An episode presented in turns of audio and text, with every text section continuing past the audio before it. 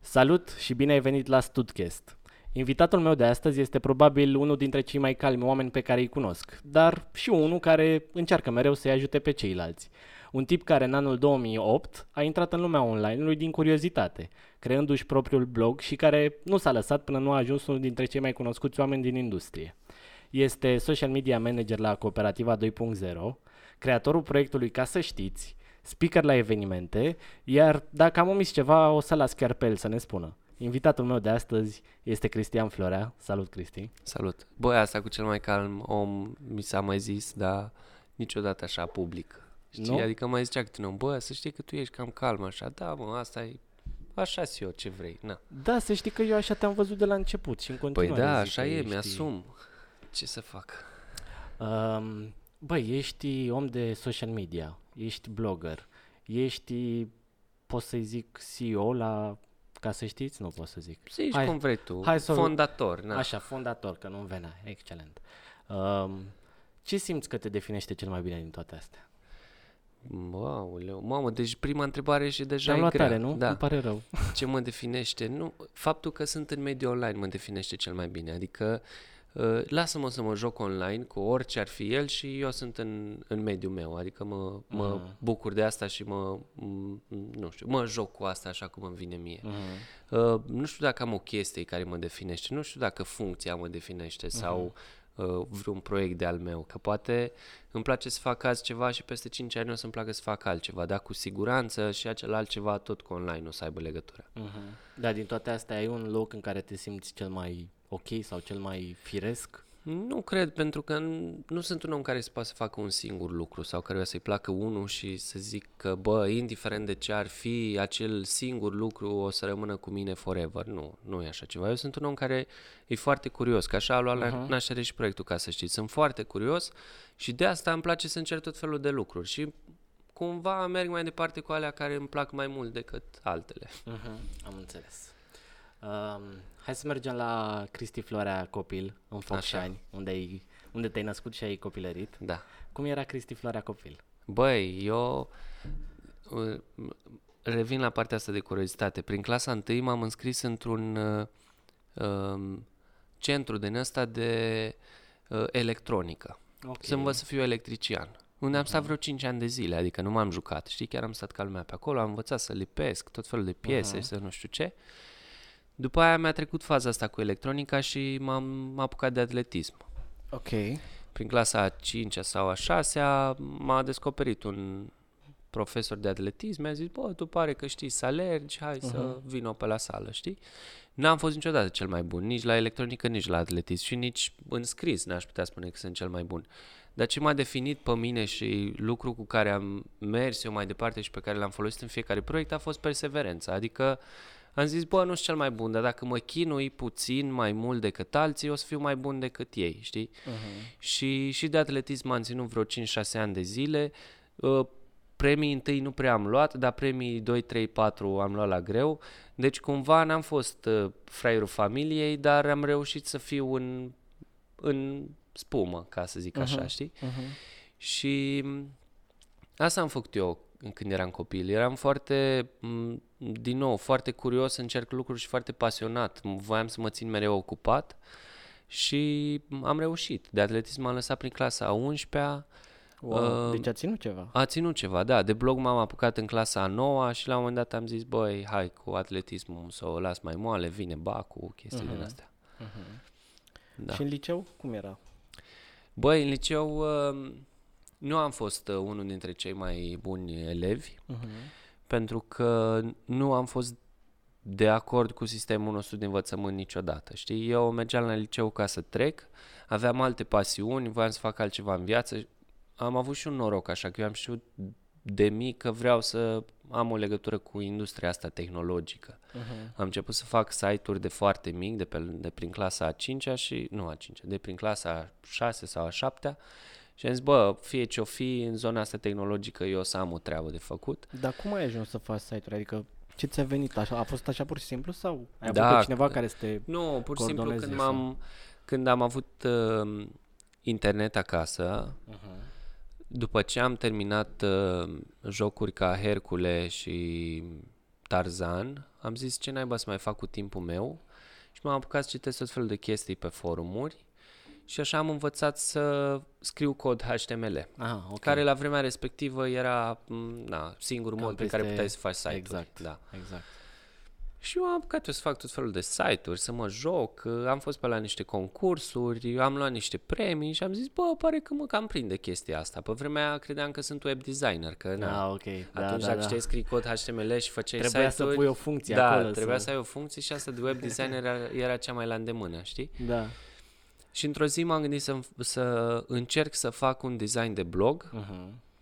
L-am făcut și după zic, hai să încerc să și scriu. Poate reușesc așa să... Uh-huh. Poate mă prinde subiectul, știi? Da.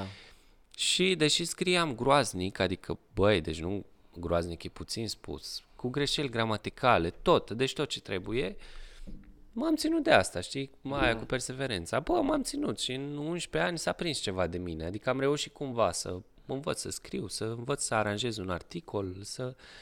Dar simțeai într-un fel că ești dezavantajat, că nu scriei foarte bine? Nu, sau? Păi atunci eu credeam că scriu super mișto, dar acum când mă uit pe articolele alea, mai intru din când în când și le mai corectez greșelile gramaticale, că zic, totuși viziunea mea păstrez, adică aveam 16 ani, cam așa gândeam. Da. Dar mai pun și eu o cratimă, mai pun o virgulă, măcar să... bine că le țin continuare, că sunt alții care se uită înapoi și zic, ce mizerie, asta o șterg. Așa e, dar eu folosesc blogul și ca pe un jurnal, știi? Ca să văd așa cam cum gândeam eu acum 10 ani sau acum 5 ani. Și mă ajută să-mi dau seama că, chiar am evoluat în timpul ăsta. Adică, n-aș mai putea scrie articolul de acum 6 ani. Nu mai cred aceleași lucruri pe care le-am scris atunci. E normal. Da. Cunoșteai pe cineva din blogosferă atunci la început? Nu, dar atunci blogosfera era așa, eram câțiva speriați, și ne citeam între noi și ne comentam unul altuia și practic una dintre metodele de promovare de atunci asta era să comentezi pe la alți blogări, ca alți blogări să te descopere și cumva și cititorii lor să te descopere pe tine, știi? Și așa ajungeau la tine. Da, și căutam așa din link în link, pe vremea respectivă era blogrolul ăsta, adică dacă îți plăceau niște blogări, îi puneai în sidebar acolo și vedeau și alții ce blogări îți plac ție. Și dintr-un blogrol în altul am ajuns așa să citesc niște oameni care îmi plăceau și în 2010 am încercat eu să fac o chestie, primul blog meet din Vrancea. Ok. Că atunci erau la modă blog meet-urilor, erau la modă blog meet-urile și am zis, la noi în Vrancea nu face nimeni, fac eu. Aveam doar 16 ani sau ceva de genul ăsta, dar am zis, de ce să nu încerc? Și a fost un super succes, adică încă îl consider primul meu succes, știi, dacă e să o iau așa.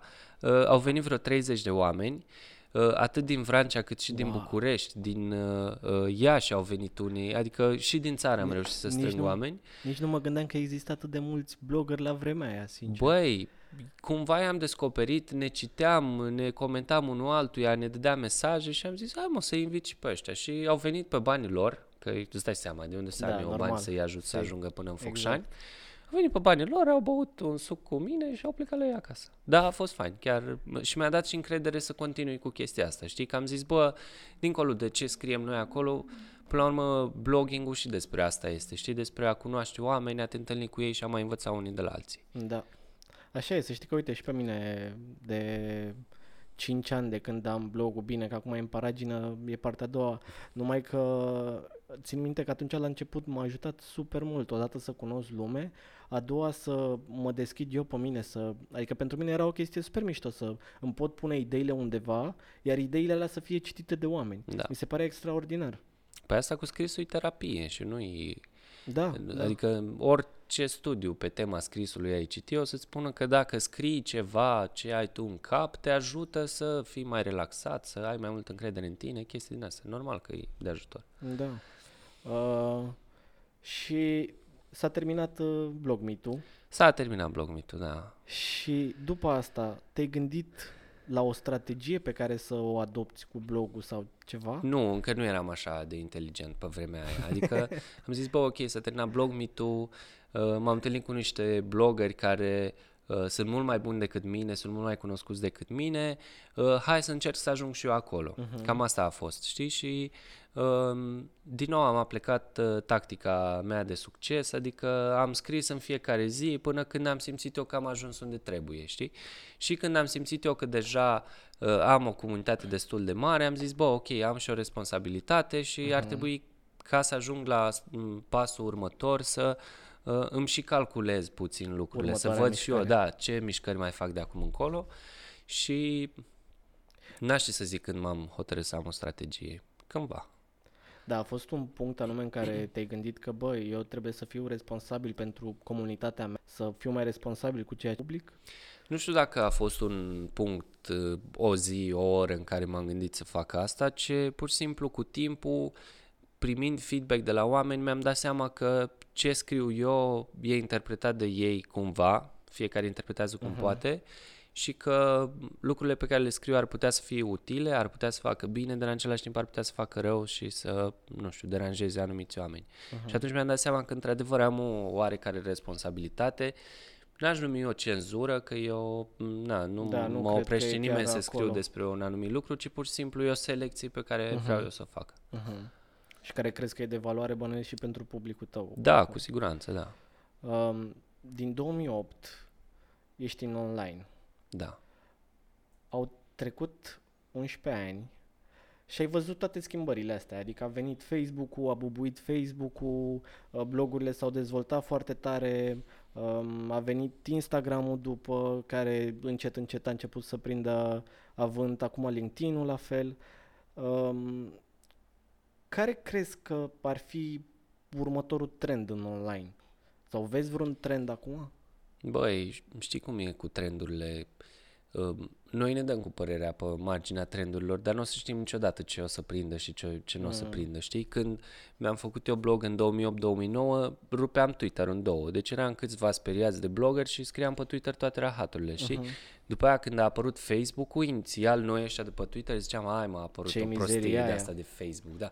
Dar când am văzut că toată lumea își face cont de Facebook, am zis, hopa, asta e așa că trebuie să fim acolo. Și știi? Când toată lumea de pe High Five a trecut pe Facebook. Asta nu mai zic, știi? Și după... Opa. Și după aia ne-am mutat și noi pe Facebook și ne-am dat seama că joaca asta noastră de blogging nu mai e aceeași, știi? Nu mai e doar scriu și eu pe un blog, mă descoperă oamenii și așa mai departe. Nu, trebuie să începi să vii tu spre public. Și asta a fost schimbarea majoră când vine vorba de blogging, știi? La început scriam noi și ne găseau oamenii și veneau și ne citeau și ne comentau, după aia am început să mergem noi spre ei. E un trend pe care nu l-am văzut, dar cei care am reușit să ne adaptăm, cumva am câștigat în social media în perioada asta. Acum, dacă ar fi să ne uităm la trenduri, știm că TikTok-ul vine foarte tare din urmă. Bine, pe un public deocamdată destul de mic, dar... Pe un public mic, dar uite-te și la Snapchat, știi? Snapchat-ul a început cu un public foarte tânăr. Da. Ok, în România cel puțin nu a prins un public mai matur, în schimb a furat Instagram-ul partea asta de story-uri pe care noi inițial am considerat o chestie nasoală, le consideram niște prostii și acum ne punem story-uri în fiecare zi, că deja începe să ne placă chestia asta. Sau dacă nu ne punem, le urmărim, știi, și tot. Adică și TikTok-ul, da, îl folosesc tinerii acum, dar s-ar putea ca într-un an, doi să-l folosim și noi, că na. Bine, uite, apropo de TikTok, chiar vorbeam cu cineva că toată lumea zice, mă rog, publicul mai matur, zice că, bă, ce-i prostia aia de TikTok, dar... Eu mi l-am luat, am stat un pic pe el și mi s-a părut extraordinar la nivel de content, la nivel de ce poate să facă copiii ăia și cât de mult le dezvoltă creativitatea, mi se pare. Și în plus cât stau să facă o bucățică de content de, nu știu, 10-15 secunde? Da, dar și pentru noi e inspirație, adică eu când intru pe TikTok mă uit să văd ce fac ea tocmai ca să mă inspir și eu, să vină și mie idei. Da. Pentru că în momentul de față e aplicația video care are cele mai mișto tool-uri native, știi, fără să ai nevoie de aplicații externe. Și oamenii de acolo folosesc asta la adevăratul lui potențial, ceea ce e foarte tare. Da, și mie mi se pare extraordinară treaba asta. Da. Ai făcut facultatea de comunicare și relații publice? Da, a doua, să zicem, da. Că prima a fost?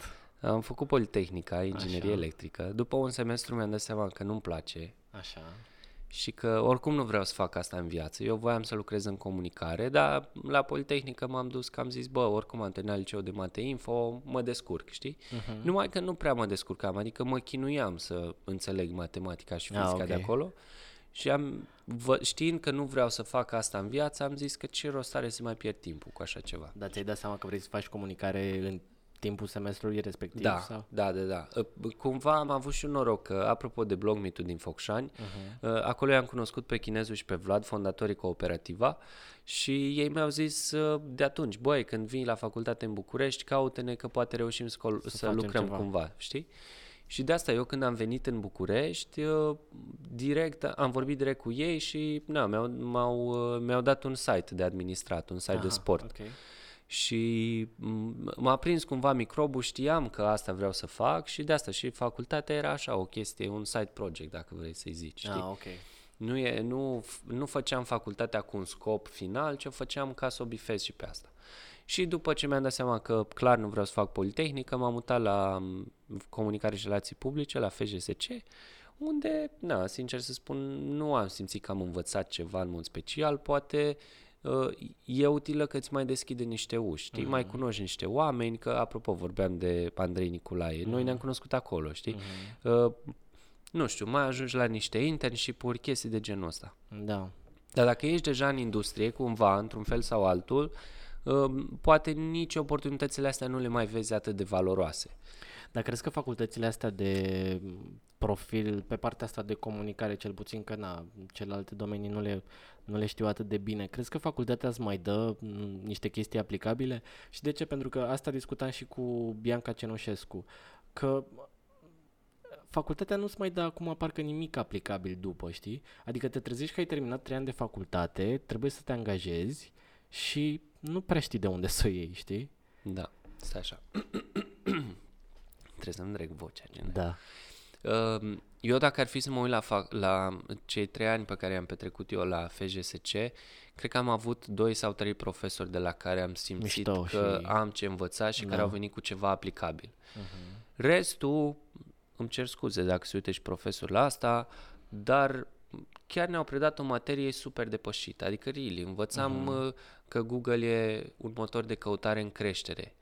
Când deja Google avea atâția ani pe piață, deci pentru noi e să-mi zici că Google e un motor de căutare în creștere, așa, ca și cum ai zice că, nu știu, acum s-a inventat roata sau ceva. Da, exact. Și dincolo de asta, cum ai poți tu să-l iei în serios pe profesorul ăla când el îți predă cu foarte mare încredere că stai să vedeți ce o să rupă Google internetul. Bă, l-a rupt deja, hai să mă vor. Da, hai să trecem un pic peste asta. Știu, asta, de aceeași părere sunt și eu. Plus de asta, mi se pare că să-ți dea, nu știu, un anul 3 de exemplu sau un anul 2 să te învețe să faci un comunicat de presă, când, bă, suntem la o facultate de comunicare până la urmă, știi? Da. Nu știu, mi se pare mult. Adică asta ziceam. Apropo de facultate, eu simt că sunt 2 lucruri care te pot ajuta foarte mult în facultate. Dacă te înscrii într-o asociație de studenți, băi, oamenii aia muncesc ca într-o agenție, efectiv, știi, cu coordonator de proiect, om de social media, om de PR și așa mai departe. Deci acolo înveți cum nu înveți în altă parte. Sau dacă reușești să te angajezi. Că internship-urile sunt și alea utile într-o formă sau alta, dar dacă te duci la internship pe sistemul m-a trimis facultatea, trebuie să bifezi internship-ul ăsta, tu nu o să înveți nimic, că nu o să ai nicio tragere să faci chestia asta, oamenii aia care te-au primit în internship nu o să te înveți nimic pentru că ei știu că ai venit doar ca să ai o foaie semnată la final și cam aia e. Băi, depinde, aici cred că da, într-adevăr, e o limită foarte subțire pentru că sunt studenți care se duc și au o poftă foarte mare de a învăța lucruri și într-adevăr, așa cum zici și tu, sunt oameni care trebuie doar să bifeze practica respectivă și cam aia e. Dar, și aici vorbesc și din experiența mea, mi-aduc aminte că atunci când am fost în internship-uri, oamenii se chinuiau cât de cât să-ți explice. De asta zic că e o linie foarte subțire, adică dacă văd că e un potențial cât de mic acolo și că tu îți dai interesul să vrei să înveți niște lucruri, cred că atunci e ok. Într-adevăr, dacă văd că tu ești dispus să înveți, cu siguranță ei te ajută, doar nu o să zic că fugi acasă, că nu vrem să te ajutăm. Dar aici cred că mai depinde și de cum ești făcut ca om, știi? Pentru că au întâlnit oameni și chiar și la noi în agenție, oameni care erau puțin mai timizi, nu le venea să te tragă de mânecă să zică, băi Cosmin, învață-mă și pe mine să fac nu știu ce, știi?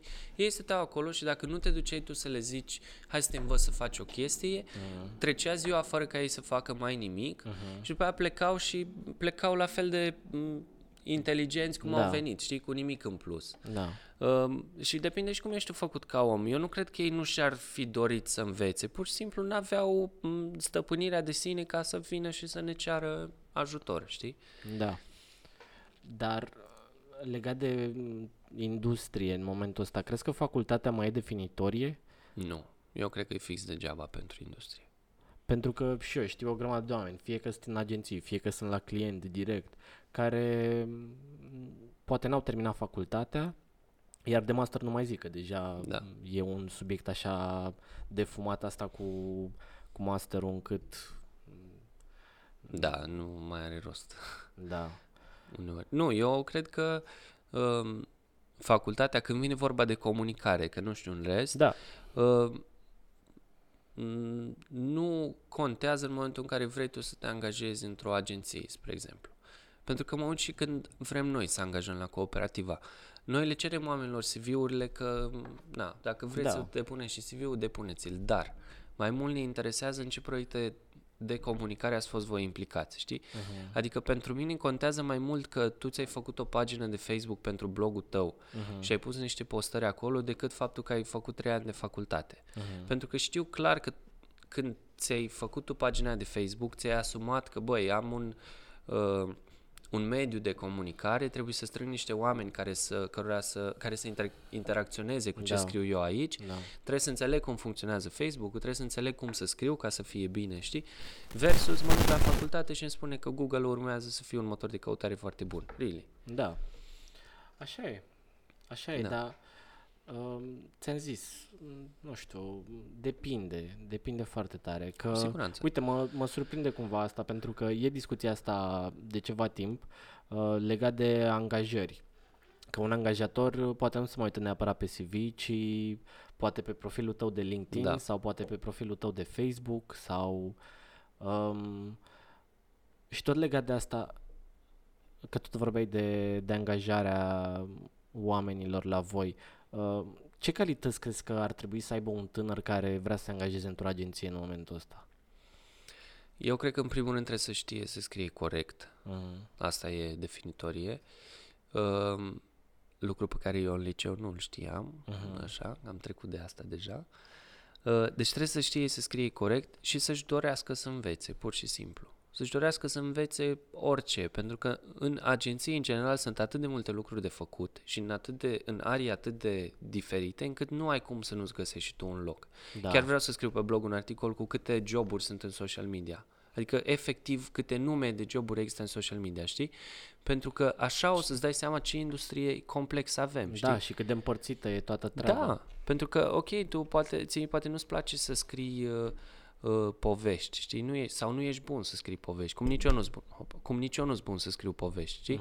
Dar ok, nu poți scrii povești, dar poate ești bun la implementare sau la ești strategie mai sau... setezi și tu un buget pentru o campanie, gândești o strategie pentru un client. Sunt atâtea joburi în social media că e imposibil să nu-ți găsești un loc dacă ești pasionat de comunicare și dacă nu pui cratimea iurea și chestii din astea, că cu un client tot trebuie să mai vorbești din când în când. Hai să ieșim un pic din zona asta. Gata, frate, să fim mai pozitivi. Da, am intrat așa foarte deep în treaba asta. Hai să mergem să vorbim un pic despre proiectul tău, Ca să știți. De ce Ca să știți? De unde Ca să știți? Care-i treaba? Băi, Ca să știți a început fix ca o joacă.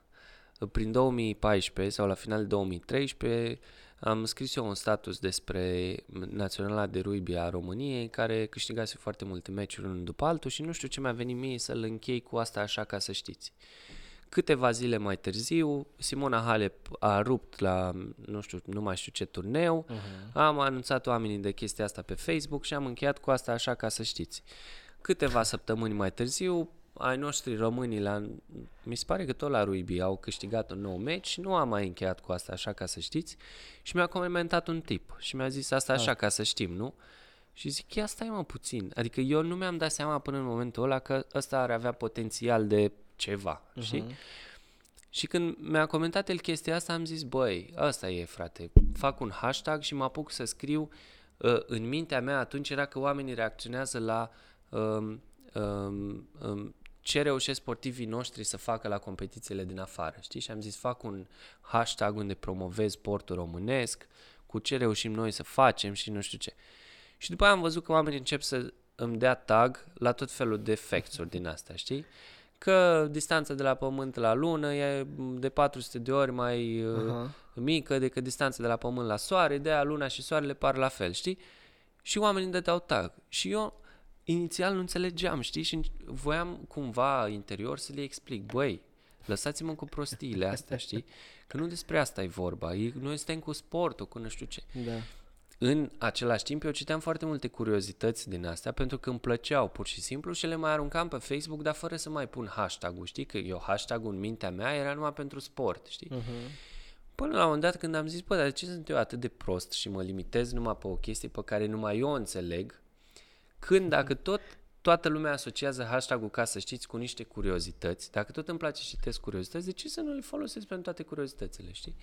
Și cumva prin 2015 am zis, băi, gata, hai să lăsăm cadă bullshit, știi, cum ar veni, și hai să facem treabă ca lumea. Și mi-am asumat faptul că prin hashtag-ul Ca să știți pun diverse curiozități pe care le scriu în stilul meu, cu care oamenii care mă cunosc s-au obișnuit deja, și încerc totodată să scriu pastiluțe din astea foarte ușor de urmărit, adică să fie 2-3 rânduri și din asta să înțelegi cam care-i treaba, care-i curiozitatea. Știu că anul trecut, dacă nu mă înșel, ai reînceput, că canalul aveai deja de YouTube, la YouTube mă refer, da, unde am impresia că s-au transferat unele lucruri din Ca să știți, pe YouTube. Da. Și YouTube-ul a fost tot așa un început greșit, cum a fost și la Ca să știți, știi? Dar asta e mișto, știi, în social media, că bă, încerci, vezi reacția oamenilor, dacă îi spre zero, clar, ceva faci greșit, dacă oamenii vin, înseamnă că ceva faci bine, știi? Și canalul de YouTube l-am început, chiar în ianuarie anul ăsta, ca pe un proiect test. Am zis, băi, testez măcar 6 luni, dacă sunt praf mă las, dacă nu sunt chiar praf, continui, știi? Și inițial asta am vrut să fac. Iau curiozități Ca să știți și le spun în fața unei camere sub formă video. După câteva clipuri de genul ăsta mi-am dat seama că oamenii n-au răbdare să uite la clipuri din astea, să afle, nu știu, care e cea mai bogată pisică din lume. Nu-i pasă nimănui. Sau dacă îi pasă, vrea să citească în 2 rânduri, nu să se uite la un clip de 5 minute despre asta, știi? Și văzând că clipurile astea nu au reacțiile pe care le-am estimat eu, primind și feedback de la unii dintre fanii paginii Ca să știți, oameni care chiar sunt super activi și super apropiați de proiect, mi-am dat seama că nu-i direcția cea bună, știi? Adică oamenii mi ziceau, băi, eu chiar n-am răbdare să mă uit la tine vorbind despre asta. Foarte sincer, și asta m-a ajutat foarte mult. Și de-aia m-am gândit, băi, hai să transform canalul de YouTube în altceva. O să mergem tot în zona asta de chestii utile, tot în zona de curiozități, dar nu o să mai fie facts, ci o să fie lucruri pe care eu știu să le fac și vreau să le explic și altora cum se fac, știi? Și de-aia m-am dus cu canalul de YouTube în lucruri utile, adică, nu știu, trucuri utile pentru Instagram sau combinații de taste utile ca să lucrezi mai ușor în Word sau pe laptop și așa mai departe, știi? Și asta am văzut că au prins exact așa cum așteptam eu, știi? Adică chiar au avut numărul de reacții pe care l-așteptam eu. Deci, cumva, acum sunt pe drumul cel bun, sau cel puțin așa cred. Oricum, mie mi se pare foarte tare și sunt mulți oameni care cred asta. Câți ai abonați? Da. Aproape 2000. Aproape 2000, mulți înainte. Da, mersi. Să știi că e o creștere mult mai grea decât în alte medii, cel puțin în cazul meu. Da, satisfacția parcă e puțin mai mare pentru că știi că lucrezi mult mai mult pentru ei, știi? Și din ce am văzut, oricum, mi se pare că e o comunitate destul de legată la tine. Asta pe Ca să știți, e o comunitate foarte mișto și foarte legată. Da, asta așa e. E cumva, cred că am avut noroc sau ceva, că Am înțeles. Bine, noroc, da, nu e chiar noroc, că e muncă până la urmă acolo, că e, să cauți toate curiozitățile, să le postezi, să le... Chiar da, mai ai idei de... Idei sunt o grămadă, dar cred că e și puțin noroc, pentru că, băi, oricine putea să facă asta, știi? Adică să găsești niște curiozități pe net și să le scrii în cum crezi tu, oricine poate să o facă, știi? Nu, ce fac eu prin Ca să știți, nu-i rocket science. Uh-huh. Doar că, din nou, am fost perseverent și cumva am avut noroc să am niște oameni mișto în jurul meu care să șeruiască informațiile alea și să ajung și la mai mulți oameni mișto și așa mai departe. Uh-huh. Și partea cea mai faină la pagina Ca să știți și la conținutul de acolo e că e un pool de oameni care urmăresc tot ce fac. Da. Și când vine unul mai hater așa, îl dau ăștia afară. Da. Firește. Băi, deci mi se pare grozav și cred că e una dintre cele mai mari mulțumiri ale mele. Știi? Faptul că sunt niște oameni care apreciază atât de tare proiectul, încât nu lasă pe nimeni să-l strice, știi? Adică aia sunt acolo paznici, frate. Deci vine unul cu o jurătură, îl iau la mișto instant, știi? Ceea ce e foarte tare. Da, e foarte tare. Da. Hai să vorbim un pic de Cooperativa 2.0, unde ești social media manager. Da. Cum ai ajuns acolo? Băi, acolo, ți-am zis, a fost o trecere destul de simplă așa pentru mine, dar din nou eu o pun pe seama norocului, știi? Că am venit în București, cum ziceam, Chinezul și Vlad au zis, băi, când vii aici, hai că să lucrăm împreună, că pare un băiat cu potențial. Și m-am angajat la un site de sport, adică aveau ei un site de sport și eu trebuia să fac materiale pe acolo, sportlocal.ro, da. Ușor, ușor, pentru că eram un timp mai tehnic, mi-au dat un alt proiect pe mână, Blogger Initiative se numea și se numește, că încă mai funcționează, unde facem campanii de tip concurs pentru bloggeri. Și ăla cumva m-a ajutat pe mine să înțeleg mai bine și cam ce-și doresc bloggerii și cam ce-și doresc companiile. Am intrat mai mult și în zona asta tehnică, să mai setez platforma, să mai schimb una alta pe la ea și am învățat să fac și vânzări, că trebuia să găsesc clienți. Au avut foarte mare încredere în mine că m-am pus project manager pe proiectul ăsta și cumva am reușit să nu-l stric, să nu-l duc în cap, știi? Adică am reușit să-l fac să crească. Și în timp ce mă ocupam eu de Blogger Initiative, au venit clienți și au început să ceară mai multe chestii de la noi. Au zis, bă, voi sunteți cu bloggerii, voi știți să scrieți, nu vreți să ne scrieți și nouă pe Facebook niște postări, nu vreți să ne faceți și nouă reclamă. Și cumva așa a pornit agenția, știi? Am zis, băi, ok, ne cer oamenii chestii din astea, hai să mai angajăm niște oameni care se pricep la asta și să fim o agenție, să nu mai fim doar o gașcă care face campanii cu bloggeri. Da. Și așa s-a născut agenția. Eu, bineînțeles, eram cel mai vechi angajat de acolo, fiind curios, aveam tot felul de skill-uri din astea și de scris și tehnice și de coordonare și de vânzări și așa mai departe și ușor, ușor am ajuns să coordonez ce se întâmplă în agenție, știi? Adică am zis, băi, ok, Blogger Initiative-ul l-am ajutat cât am putut, acum e... Stai așa, acum e rândul altora să-l crească, să-l preia și eu pot să mă ocup de alte chestii pentru agenție, pentru că, pe măsură ce au venit clienții, bineînțeles că și business-ul s-a schimbat, adică și s-a mărit și începeau să vină clienți în tot felul de arii și cineva trebuia să discute cu toți. Eu, cum înțelegeam cel mai bine toate serviciile astea, era normal să mă ocup eu de ele. Am o curiozitate, pentru că tot așa discutam cu cineva treaba asta. Crezi că pentru un om de social media, sau mă rog, de social, hai să o luăm așa, e important să știe mai multe lucruri, adică și un pic de email marketing, și un pic de vânzări, și un pic de SEO și, I don't know, să știe mai multe decât părticica pe care o are el de făcut? Băi, ideal ar fi să nu fie nevoie să facă asta, știi? Numai că în agențiile mici, că nu știu cum e într-o agenție mare, că n-am lucrat până acum, în agențiile mici trebuie să știi să faci câte puțin din toate, pentru că, în general, agențiile mici au nevoie de oameni care măcar să înțeleagă cum funcționează Cosmin care face design sau nu știu care face SEO, știi? Și mai ales pentru mine a fost chestia asta importantă pentru că eu trebuia să discut cu clienții, să le explicăm ce facem noi și ei, dacă puneau o întrebare tehnică, eu trebuia să știu, nu neapărat să le zic adevărul absolut, dar măcar să le zic cum funcționează chestia aia, știi? Cumva un om de social media, dacă vrea să ajungă să coordoneze echipe sau să discute cu clienți, trebuie să știe câte puțin din fiecare. Dacă vrei să fii doar copywriter, nu e nicio problemă, poți să fii doar copywriter, scrii, ți se dă un brief, scrii pe brief și ai mers mai departe. Dacă vrei să ajungi mai mult de atât, ar trebui să știi mai multe chestii din fiecare. Din ce știu, cooperativa a avut de-a lungul timpului interni, da, pe care i-a luat, învățat, crescut. Ce așteptări aveți voi atunci când un tânăr vine pentru prima oară într-o agenție? Uh-huh.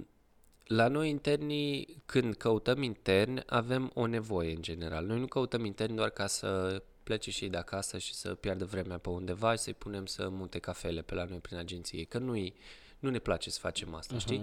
Noi căutăm interni care să-și dorească să lucreze în social media și la noi scopul, când luăm interni, scopul final e să-i angajăm, să rămână în agenția noastră.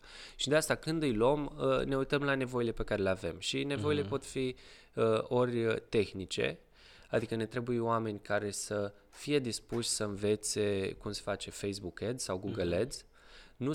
Nu se știe neapărat să le facă, ci să fie dispuși să învețe, că nu ai cum să te aștepți de la un om care vine ca intern să fie deja trainuit.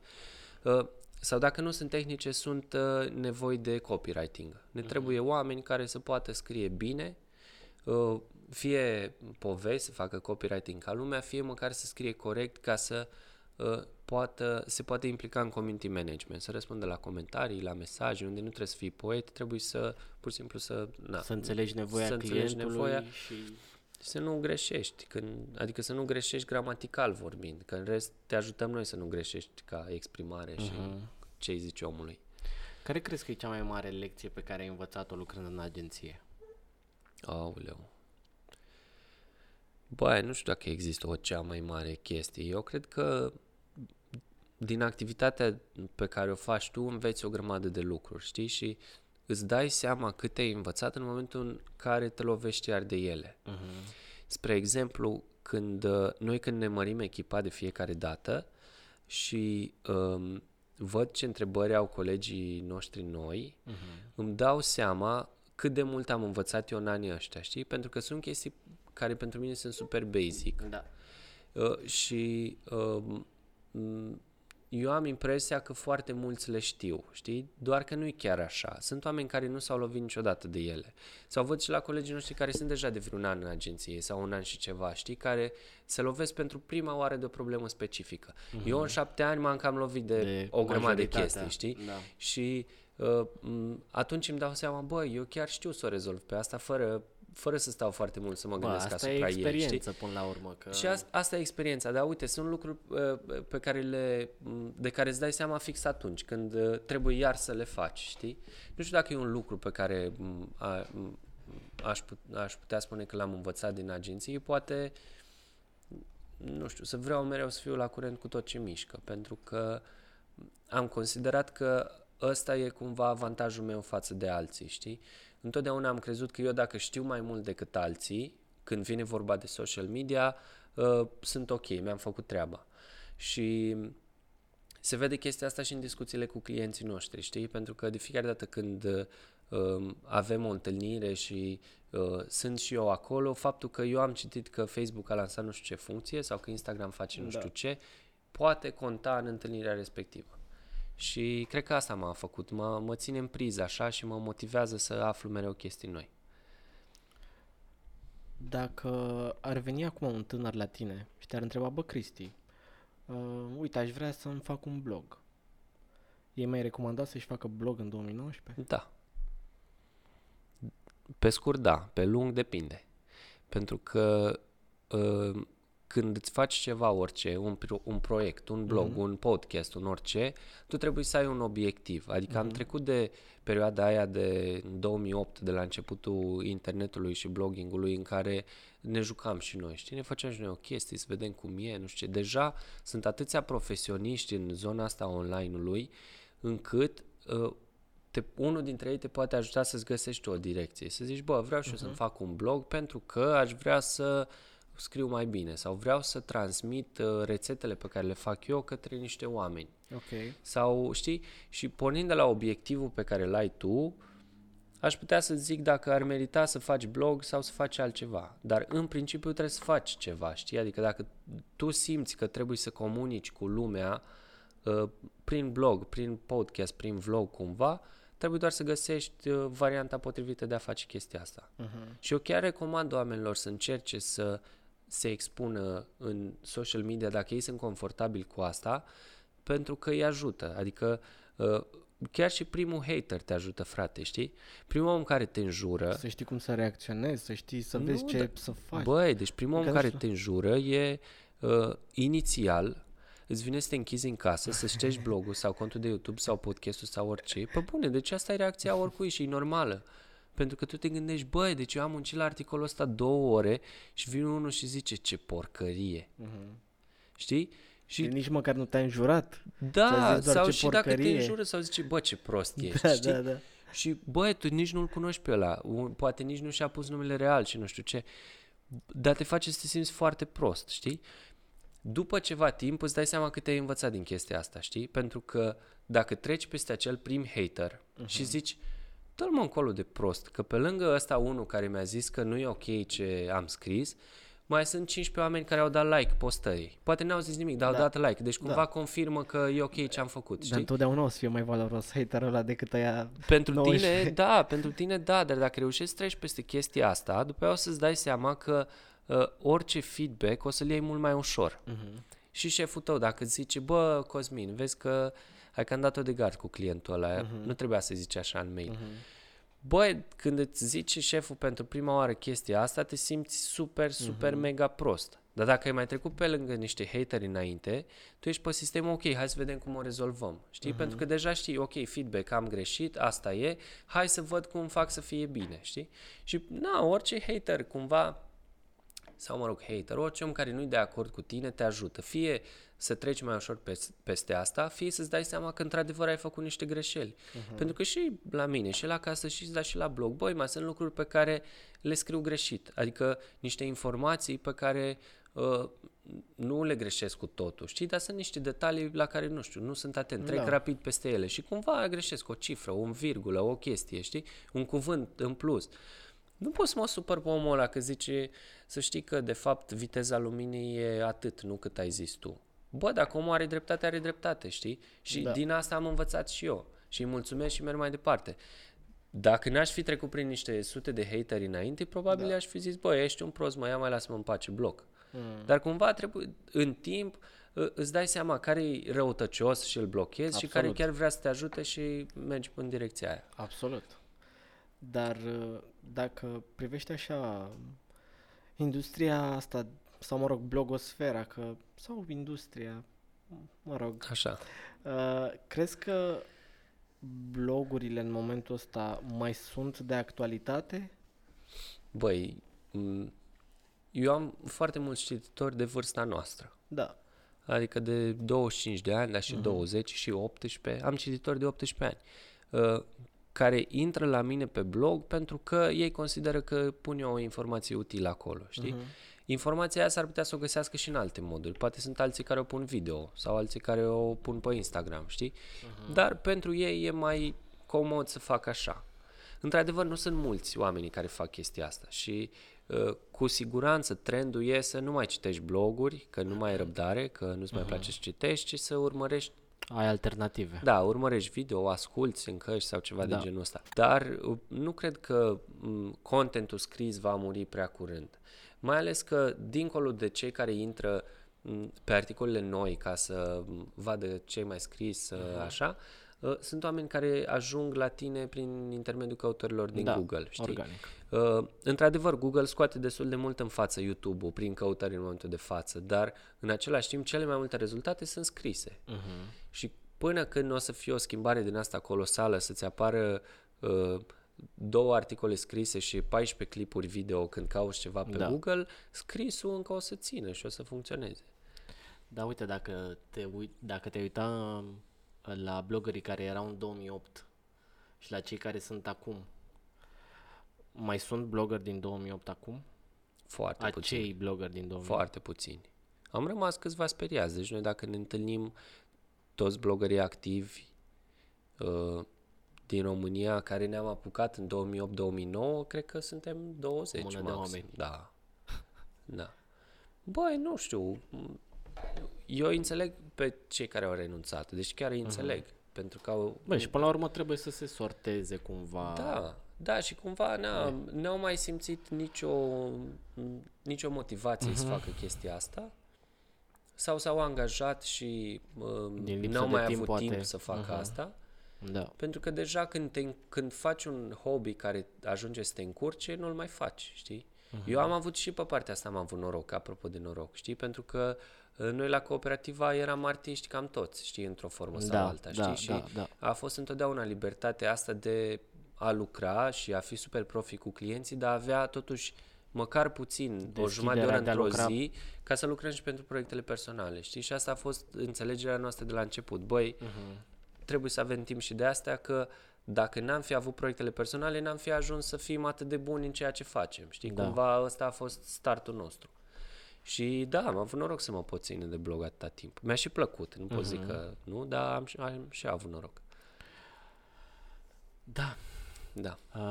Aș vrea să vorbim un pic de toată ideea asta de influenceri, pentru că e o discuție foarte acerbă și care generează foarte multe vorbe. Da. Știu că voi ați lucrat și lucrați în continuare cu influenceri. Da. Ce părere ai tu de toată povestea asta cu influencerii? Bă, eu cred că ca în orice industrie sunt oameni care își fac treaba foarte bine, oameni care nu își fac treaba foarte bine. Cuvântul influencer, într-adevăr, e luat la mișto așa în ultima vreme, pentru că mulți au început să-și asume că sunt influencer, știi? Adică am și eu câteva zeci de mii de followers, gata, sunt influencer. Când de fapt influencerii sunt de fapt niște creatori de conținut care reușesc să influențeze opiniile unor oameni, știi? Nu poți să zici tu despre tine că ești influencer, ci poate comunitatea ta să zică, bă, tu m-ai influențat în decizia aia și cumva îți dai seama că din aia s-ar putea să influențezi niște chestii. Despre industrie, ce pot să zic? Că în orice altă industrie, chiar sunt oameni care nu fac treabă și oameni care fac, știi? Noi la Cooperativa am lucrat cu tot felul de influencer și din păcate am ales să nu lucrăm cu unii care, deși au comunități mari, nu sunt serioși, nu te poți baza pe ei, știi? Și noi când promitem la client că influencerul X o să pună săptămâna viitoare o postare, influencerul ne promite că pune săptămâna viitoare, dar de fapt nu mai dăm deloc de el timp de 2 săptămâni, băi, nu poți să mai iau în altă campanie, oricât de bun ai fi tu și oricât de mișto ar fi comunitatea ta, nu am cum să fac chestia asta, știi? Dar, la un moment dat, cum și în blogosferă s-au triat cei care nu au putut să țină pasul și în Instagram-osferă sau YouTube-osferă o să fie la fel. Da. Crezi că din perspectiva asta a început lumea să vorbească de râdere poate de partea asta de influencer, că poate unii nu sunt serioși și s-a ajuns la o discuție de asta? Da, și de asta, dar eu cred că oamenii au început să ia influencerii așa cumva la mișto și pentru că s-au schimbat, adică s-au schimbat trendurile, știi? Noi când eram bloggeri, jurnaliști, când ne-am apucat noi de blogging, jurnaliștii ne-au luat cumva la mișto că, bă, cum să scrie ăștia care n-au făcut nicio școală de scris? De ce ar putea fi ei în stare, știi? După aceea au apărut youtuberii și o parte dintre bloggeri au început să zică, cine sunt mă ăștia? Că ăștia nici nu știu să scrie, doar deschid camera, vorbesc în fața ei și gata, ci că fac conținut. După aia a apărut Instagram-ul și unii au zis, cine sunt mă ăștia? Că doar fac niște poze și le pun acolo. Cumva de la o generație la alta începem să avem părerea asta că noi, fiind mai vechi, facem lucrurile mai bine decât o fac alții, știi? Când de fapt, băi, dacă fata aia pune o poză și primești 10.000 de like-uri și 20.000 de comentarii de la oameni care chiar așteaptă ceva de la ea, nu poți zici, mă, că n-am muncit ca să ajung acolo. Adică cumva a făcut ea ceva, de oamenii aia o urmăresc. Știi, bine, rău, nu vorbim despre asta, dar a făcut ea ceva.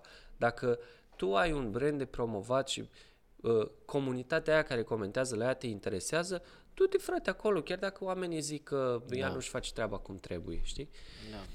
Și eu cred că știi cum e asta cu copilăria, știi? Generația noastră a fost ultima care s-a bucurat de copilărie cum trebuie. Bullshit. Noi zicem asta, ăia de acum 5 ani zic asta, părinții noștri zic asta, toată lumea zice asta. Nu, frate, fiecare are copilăria lui, fiecare s-a bucurat de ea cum a putut. Că ăștia se joacă pe telefon în copilărie, bravo lor, asta e trendul, asta se face acum. Noi, jucam fotbal, asta e.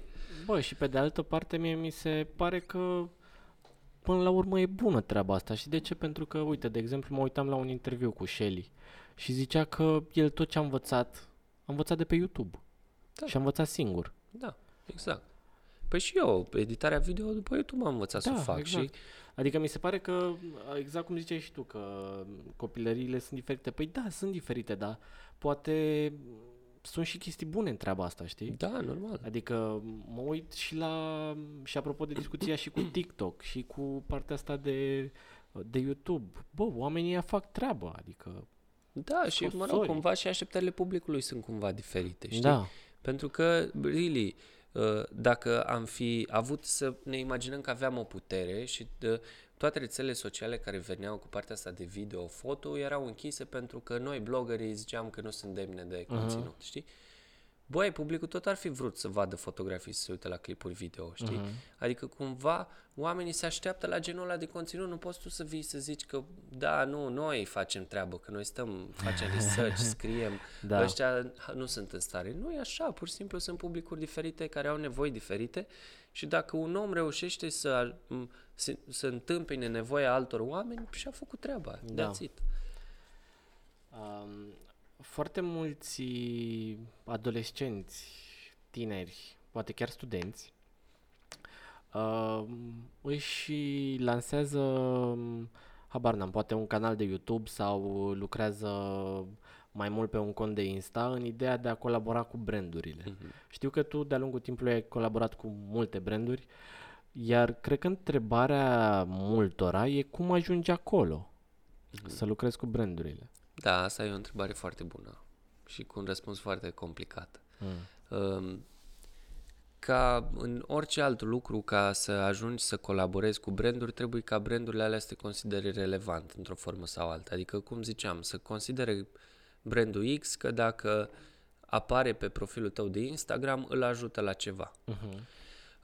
Ca să ajungi în ochii brandului X, tu trebuie cumva să reușești să-i cunoști pe oamenii care se ocupă de rețele sociale pe acolo. Okay. Ca să-i cunoști pe oamenii care se ocupă de rețele sociale pe acolo, ar trebui să începi să cunoști oamenii din industrie. Ca să cunoști oamenii din industrie, vii la evenimente ale industriei, cum pe mulți oameni din industrie acolo i-am cunoscut și eu. Nu știu, dai un mail unui om pe care îl știi, ție, mie, și zici, bă, vreau și eu să discut cu brandul ăsta, știi pe cineva, mi se pare că putem face un proiect mișto împreună. Și eu dacă știu pe cineva și mi se pare că tu ai potențial, îți dau mail-ul lui fata aia sau lui băiatul ăla care se ocupă de brand și discutați voi ulterior, știi? Deci cumva nu poți să aștepți să sară brandurile pe tine. Trebuie să găsești o soluție de a te băga în seamă. Și nu trebuie să le vrăjești, să zici, mamă, eu sunt cel mai tare Instagramer din România. Pentru că nu ține bullshit-ul ăsta, că oamenii ăștia sunt profesioniști, ei se uită pe profilul tău înainte să ia orice decizie și își dau seama dacă tu zici rahaturi sau chiar ești pe bune un om de luat în seamă, știi? Trebuie să fii fair și să fii cu idei mișto către ei, pentru că... comunitatea ta nu o să înțeleagă nimeni mai bine decât tine, știi? Dacă tu vezi că sticla aia se potrivește bine pe Instagram-ul tău într-un anumit context, gândește contextul în așa fel încât să-i se pară și brandului mișto să pună sticla aia pe Instagram-ul tău. Și când îi povestește asta, dacă zice, wow, ce idee tare, gata, ai câștigat. Da. Crezi că treaba asta, că bine, și asta e altă discuție cu... fake-area la followerilor și așa mai departe. Crezi că mai funcționează? Într-un timp a funcționat. Să-ți iei follower și fake? Să nu, cumperi, ca brandurile să colaboreze cu tine și tu să fii super fake-uit pe partea asta de follower. Crezi că mai merge schema asta? Eu citeam niște studii zilele trecute că nu știu cât, 10% din banii care se bagă în influencer marketing în Statele Unite comunică cu followers fake, ceva de genul ăsta. Da. Nu mai știu dacă procentul e fix ăsta, dar pe acolo. Uh-huh. E destul de greu să-ți dai seama dacă un om are și followers fake sau nu. Este, așa e. Și cred că cel mai bine ar fi, în momentul în care tu, ca brand, te hotărăști să colaborezi cu un influencer, de oricare ar fi el, să-i ceri niște statistici. Uh-huh. Tu, ca profesionist, din statistici îți cam dai seama care-i treaba, știi?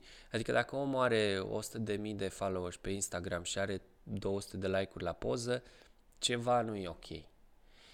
Și găsești peste tot best practice, știi? Adică ce ar fi bine să faci cu influencer, dar și cam care e procentul de engagement versus followers pe care ar fi bine să-l primească, în funcție de rețeaua socială, știi? Uh-huh. Și să faci pur și simplu niște calcule. Zici, bă, uite, ăsta are 3.000 de followers și primește 1.000 de like-uri la poză. E mult peste medie, deci ceva e bine acolo, uh-huh. știi? Îți faci tu niște calcule de genul ăsta. La blog e altfel. Tu zici, bă, eu vreau să ajung cu articolul ăsta de pe blog la 50.000 de oameni. Îi cere omului statistici, trafic sau ce mai poate el să-ți ofere și dacă vezi că intră 10 oameni pe blog, știi clar că nu poți să ajungi la 50.000 de oameni cu articolul lui, știi? Uh-huh. Trebuie să-ți faci calcule. Nu știu dacă funcționează sau nu partea asta cu follower și fake. Într-adevăr, sunt și oameni care se ocupă de marketing și care nu au efectiv timp să verifice dacă unul are followers fake sau nu. Dar cred că în timp oamenii ăștia or să dispară, cei care au followers fake. Adică pur și simplu se triază. Da. Da.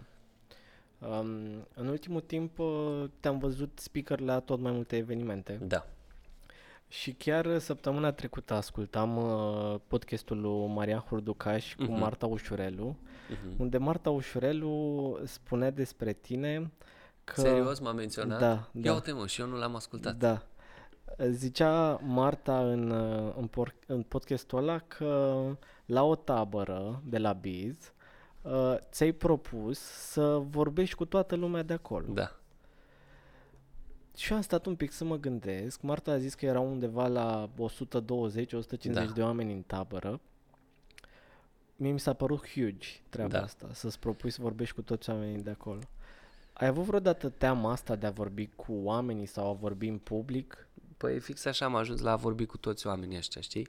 Eu am fost la prima tabără, am fost înainte să termin liceul, câștigând un premiu la un concurs. Știi, premiul era o participare la tabără și eu știind, am zis, mamă, om de social media, mă duc acolo, învăț de la ăștia, îi rup. Uh-huh. Numai că eu eram cel mai mic de acolo, aveam 17 ani sau 18 ani, eram destul de timid să mă bag în seamă cu ei, știam numai vreo 2 oameni personal, pe restul știam doar așa din online. Uh-huh. Și la finalul taberei am stat eu așa și m-am gândit și am zis, bă, cu ce m-a ajutat pe mine în tabăra asta? Păi, au fost niște prezentări drăguțe, dar în rest mi-am dat seama că deci era oportunitatea mea prima la momentul ăla, prima oportunitate de a cunoaște oamenii pe care eu îi urmăresc online. Uh-huh. Și am ratat-o ca un fraier pentru că nu m-am dus să mă bag în seamă cu ei, știi? Așa că la a doua tabără, când am fost invitat sau nu mai știu exact care a fost treaba, m-am dus la a doua tabără și am zis, băi, nu mai plec ca fraierul de aici fără să-i cunosc pe oamenii ăștia.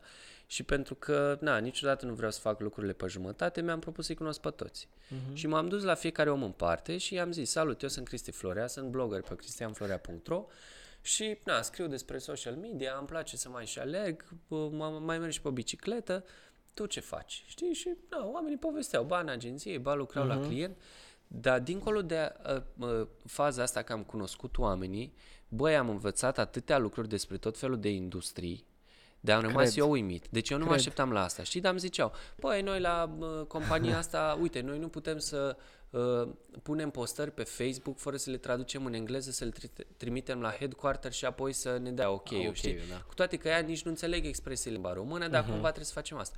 Și pentru mine, la momentul ăla, era o chestie, wow. Băi, ești nebun? Există așa ceva? Da. Știi? Și am învățat foarte multe chestii despre social media, tocmai din lucrurile de genul ăsta. Și după aia am zis, după tabăra aia în care am cunoscut pe toți, am zis, băi, asta e super resursă și pentru mine personal, dar și că, trec peste trac, cunosc oameni și așa mai departe. Și la fiecare tabără mi-am propus să-i cunosc pe toți. Și am cam reușit. În 98% dintre tabere i-am cunoscut pe toți. De tare mi se pare treaba asta. Iar partea asta cu vorbitul în public, a fost așa, un antrenament. Adică întotdeauna mi-a plăcut așa să fiu în centru atenției, din când în când. Aveam o oarecare emoție în momentul în care mă apucam să vorbesc în public și după ce am făcut asta de 2-3 ori, deja nu am mai avut niciun fel de, nu știu, problemă. Ai scris, din calculele mele, undeva la 3500 de articole pe blog. Bă, doar calcula bine. Doar pe al tău. Nu m-am uitat pe Blog de Bere și... Cred că așa se numea? Blog de Bere, Sport Local. Vreo 4000, să zicem, da. Eram curios dacă ți-a fost vreodată frică să nu cazi impenibil. Da, frecvent. Frecvent mi se întâmpla într-o perioadă. După ce începi să scrii foarte des și începi să primești reacții la ce scrii și vezi că oamenii urmăresc ce scrii tu, începi să ai impresia despre tine că băi, nu mai pot să o las mai jos de atât, știi? Da. Am ajuns atât de sus încât nu pot să vin cu un material slab. Și asta e problema foarte multor blogări. Adică am observat-o discutând cu mai mulți oameni din industrie, că la un moment dat au impresia că nu poate să scriu o chestie, că nu mai e demnă, știi? Adică am scris un articol care a fost extraordinar, nu pot scriu ceva mai slab de atât. Ceea ce e o greșeală, pentru că... Nu poți să ai numai articole bune. Da, și pe sistemul nu poți să scriu ceva... atât de bun că articolul de săptămâna trecută te duce la a nu scrie timp de 6 luni de zile nimic. Da. Pentru că n-ai timp, nu-ți vin idei și așa mai departe, știi? Da. Și experiența asta de 11 ani de blogging m-a învățat că ca să cumva să fii relevant în blogging trebuie să fii constant. Nu poți fi constant doar cu articole super mișto. Cel puțin la început, până când nu-ți găsești tu o nișă sau nu înțelegi tu cam ce preferă publicul, nu ai cum. Așa cum mai dai și de gard, mai scrii și chestii care nu interesează pe nimeni sau lucruri de care nu ești foarte mândru. Și eu și acum am articole de care nu sunt foarte mândru. Numai că nu scriu articole care să mă dezamăgească, știi? Scriu articole care zic, pă, nu e chiar cel mai bun articol pe care l-am scris, dar e ok, bine să-l... măcar o informație utilă poate să ia cineva din el, știi? Și dacă reușesc să-mi bifez obiectivul ăsta de chestie utilă, gata, mi-am făcut treaba acum. Dacă ar fi să te gândești, care crezi că ar fi cea mai mare frică a ta? Frica mea? Să nu mai existe internet, nu știu. Serios? Nu știu. Dacă n-ar fi internet, cred că m-aș descurca cumva, mai lipesc niște fire la un bec, mai fac eu câte ceva, știi? Dar, nu știu, nu m-am gândit niciodată la frici, habar n-am. Am trecut peste multe chestii, adică nu pot zic că am super experiențe de viață, știi? Dar cred că sunt un om destul de motivat și deschis cât să trec peste greutăți, știi? Habar nu știu ce să zic. Poate să mă îmbolnăvesc foarte tare și să nu mai să nu pot să fac ce mi-am propus în viață, nu știu. În toți anii ăștia de activitate în online, ai avut vreun mentor? Am avut o grămadă de mentori. Pentru că mi se pare că sunt anumite trepte pe care nu le poți urca singur, știi? Adică dacă nu te înconjori de oameni mai buni ca tine, la un moment dat o să zici, mamă, eu sunt cel mai bun și restul lucrurilor trec așa pe lângă tine cu o viteză că nici nu-ți dai seama că ai rămas ultimul fraier, adică chiar ai rămas foarte în urmă. Și de asta eu mi-mi place să cunosc foarte mulți oameni, să discut cu foarte mulți oameni, pentru că fiecare om pe care îl știu e într-o oarecare măsură un fel de mentor, știi? Adică el mă învață, o bucățică mică, dacă m-a învățat, și o pun eu cap la cap cu altele pe care le știu și toți sunt puțin mai deștept, știi? Eu nu cred că există un singur om care te poate ajuta să fii cel mai bun într-o chestie, eu cred că ideal ar fi să-ți găsești mai mulți oameni care sunt pe aceeași lungime de undă cu tine și să vezi cât poți să înveți de la ei. Ok. Ce-ar fi Cristian Florea dacă nu și-ar fi făcut blogul în 2008? Băi, deci uneori stau și eu și mă gândesc la chestia asta, știi? Și habar n-am. Deci chiar nu știu, pentru că eu de când mi-am făcut blogul mă văd făcând asta, mă văd făcând online într-un fel sau altul, știi?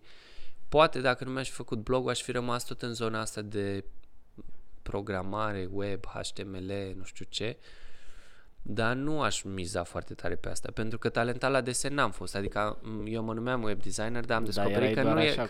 Da, am descoperit că când s-a dezvoltat web-ul, trebuie să poți să desenezi, lucru pe care eu nu-l puteam face. Trebuie să poți să vezi cum se potrivesc niște culori alăturate, lucru la care eu eram praf, știi? Și poate n-aș fi rămas atât de mult în zona asta, dar nu știu, poate m-aș fi dus într-o zonă mai tehnică mai degrabă. Mă făceam programator, poate. Ok. Hai să facem un exercițiu de imaginație. Hai. Dacă ar fi să te întorci la Cristi Florea de la începutul liceului, da, și n-ai ști că faci ce faci acum, ce îi transmite? Mamă, asta e grea. Apropo de exercițiul de imaginație, asta nu are legătură cu întrebarea, dar revenim. Deci eu îmi doresc să existe un sistem la un moment dat în care să te poți întoarce cândva în clasa 1 sau a 2-a cu mintea de acum, frate. Deci mie mi s-ar părea cea mai tare chestie ever, știi? Da. Să fii tu atât de... Dar numai tu să poți face asta, că dacă o fac toți colegii nu mai e fun, știi? S-ar putea să fie... Sau să ai tu un prieten ca să nu te plictisești, știi? Să ai un prieten care să fie la fel de deștept ca tine, dar știi, să o iei așa cumva de la zero, dar să fii foarte inteligent, știi? Da. Ce zice eu lui Cristi Florea din clasa 9? Mie mi se pare că fiecare chestie m-a învățat câte ceva, știi? Dacă ea zice să nu mai fac anumite lucruri, poate n-aș mai ajunge cum sunt acum, știi? Nu știu ce sfat i-aș da. Ok. Cristi, am ajuns la 1 oră și 6 minute de discuție. Mamă, vorbim de ore deja. Da. Și nici n-am simțit când a trecut timpul. Îți mulțumesc super tare că ai venit să vorbim. Mersi și eu de invitație. Voi nu uitați că ne puteți asculta în continuare pe majoritatea platformelor de podcasting. Ne puteți și vedea pe YouTube. Și cam aia e. Cristi, mersi încă o dată. Mersi. V-am pupat. Pa. Dați follow, share. Exact. Follow, share, toate cele. Da.